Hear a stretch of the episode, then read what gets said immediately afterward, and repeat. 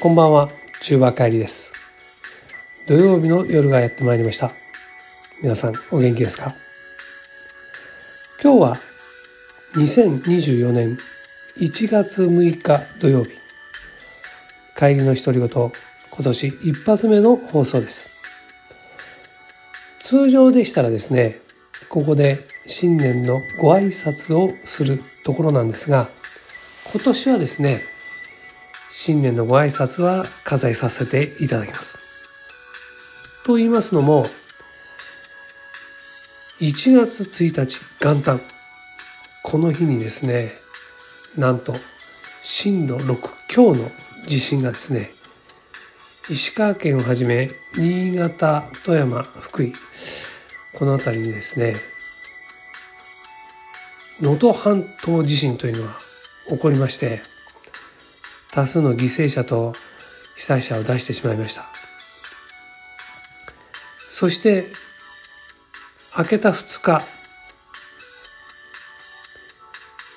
乗員乗客379人を乗せた日航機とですね、海上保安庁の航空機が、接触して、えー大炎上、えーこれまた死傷者を出してしまった。ね、世界で一番安全な乗り物と言われている飛行機の産地。これが1月2日に起こってしまいました。そして明けて3日。今度は北九州アーケード街。これで大火事。なんと1日経っても鎮火しなかったというね。このアーケード街の火事、これ日本で最古のアーケード街と言われてるみたいですよね。大きな火事が起きてしまいました。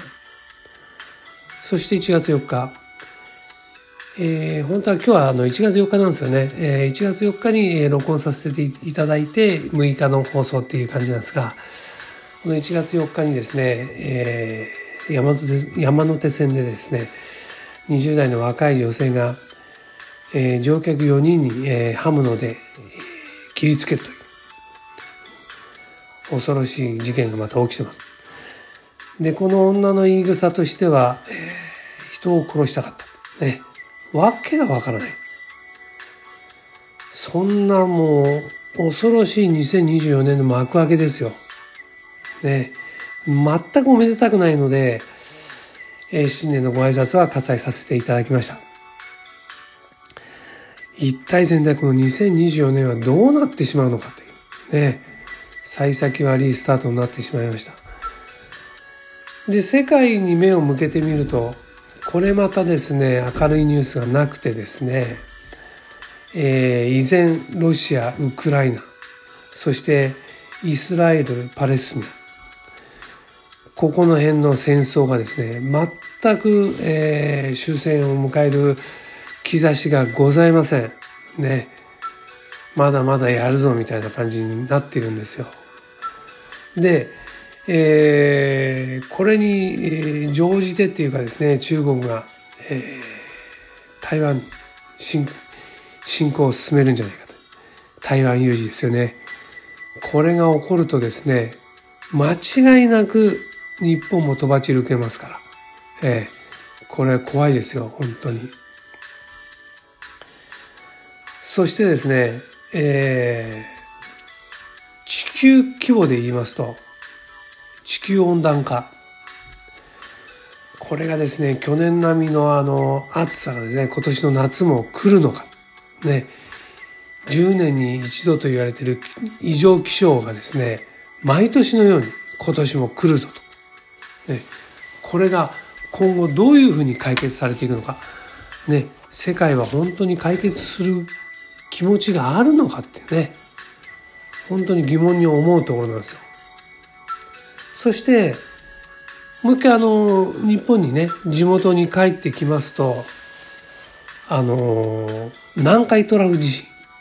これがですね、過去、過去を振り返ると、だいたい100年から150周年周期で、えーマグニチュード8クラスの巨大地震が来てるらしいんですよ。ね。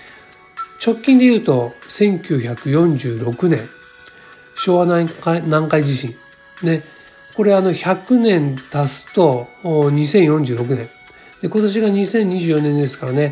まだ20年ほど、えー、余裕があるってね、えー、安心してると。もうちょっと過去を見るとですね、えー、1854年にあってその次が1944年ですよ。そうすると100年っていうかねこれ90年しかないんですよね。で90年っていうと1946に90足すと2036ですよ。そうするとねあと10年ちょっとで来る計算になるんですよ。だからこれがね大体100年から150周年それが20年ぐらい前倒しになっても全然不思議じゃないんですよ。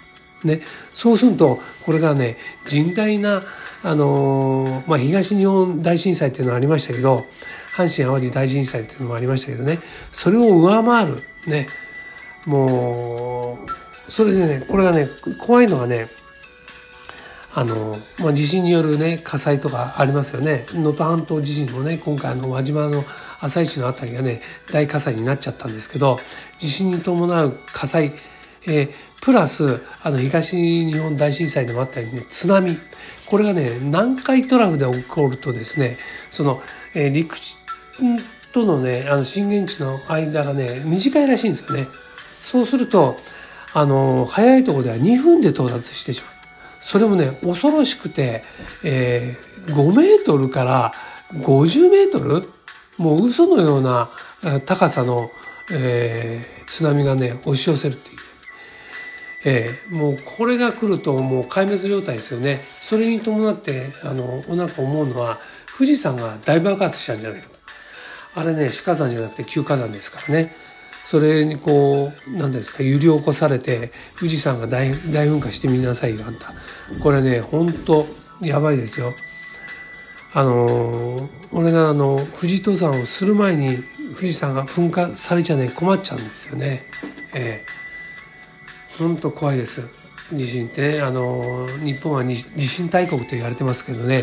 立て続けにね、えー、ここ100年っていうかねあの記憶に新しいところでまあ、あの関東大震災っていうのはさておきですね、えー、阪神・淡路大震災。それから、えー、あの北海道の方でもありましたよね。名前ちょっと忘れてしまいましたけどすいません、えー、それから、えー、東日本大震災。それで今回の能登半島。その前に熊本の方でもありましたね大きな地震がね、えー本当に大きなのがねどんどん来てるんですよだから南海トラフだってね来たってもう不思議じゃないんですはいでえーと、それからですね12月になるとまたこれちょっと世界 世界の方に目を向けるとねアメリカの方で大統領選挙っていうのがありますよね。ね、これでバイデンとトランプが戦う現状ではね戦うみたいですけどねあの民主党と共和党ですか。でこれが、えー、トランプが返り咲きなんてなるとね恐ろしいですよ。ねえー、習近平、えー、キム・ジョンウンそれからプーチン、えトランプこの4人のねこうなんだろう独裁者っていうかね頭おかしい人たちが、えー、国のトップこれもね大きな国ねあの北朝鮮はさておき大きなね大大国をね担ってるねやつがトップが頭おかしいやつがなっちゃうとこれこそね本当ね、えー、第三次世界大戦ですよ。ね、今まで言った、まあ、あのいろんな事故があってこれ人災であったり天災であったりするんですけどね、えー、まああの何ですか規模は全然小さくないんですけどね。あの、まあ、地区地区のところですよね。世界各国っていうところで、えー、起きてるわけですよ。だけどこのね世界、えー、第三次世界大戦が起きたらもうこれね地球終わりですから本当に。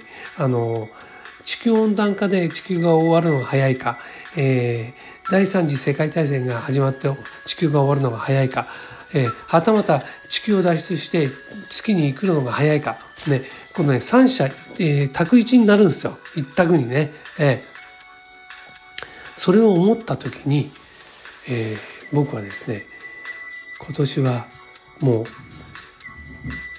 限りある人生じゃなくてねいつ終わるかわからない人生これはもうね楽しむしかないなと思ったんですよ。なので、えー、今年はですね、人生を楽しむと。ね。まあこれが豊富になっちゃうのかな。うん。そんな感じです。はい。ということでですね、えー、2024年一発目の、えー、帰りの独り言の放送、今日はこの辺で終わりっていう感じになりますかね。えー、帰りの独り言、この番組の提供はですね、皆さんご存知の CM キャスティングのプライスレスの提供でお送りいたしました。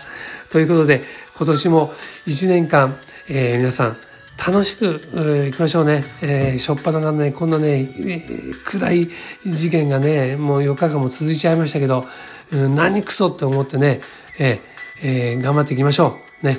え、能登半島の方でね、この被災された方、え、軽々しく言えないんですけど、え、頑張っていきましょう。ね。えー、ということで、また、えー、来週土曜日、皆さん元気でお会いしましょうね。それまで美味しいものを食べて、それから適度な運動をして、被災されている方も、あの、エコノミー症候群にならないようにですね、えっ、ー、と、手足を回して適度な運動を心がけて寒さに負けないで頑張ってください。ね、必ず、えー、開けないようはない。頑張りましょう。それでは、また来週。さようなら。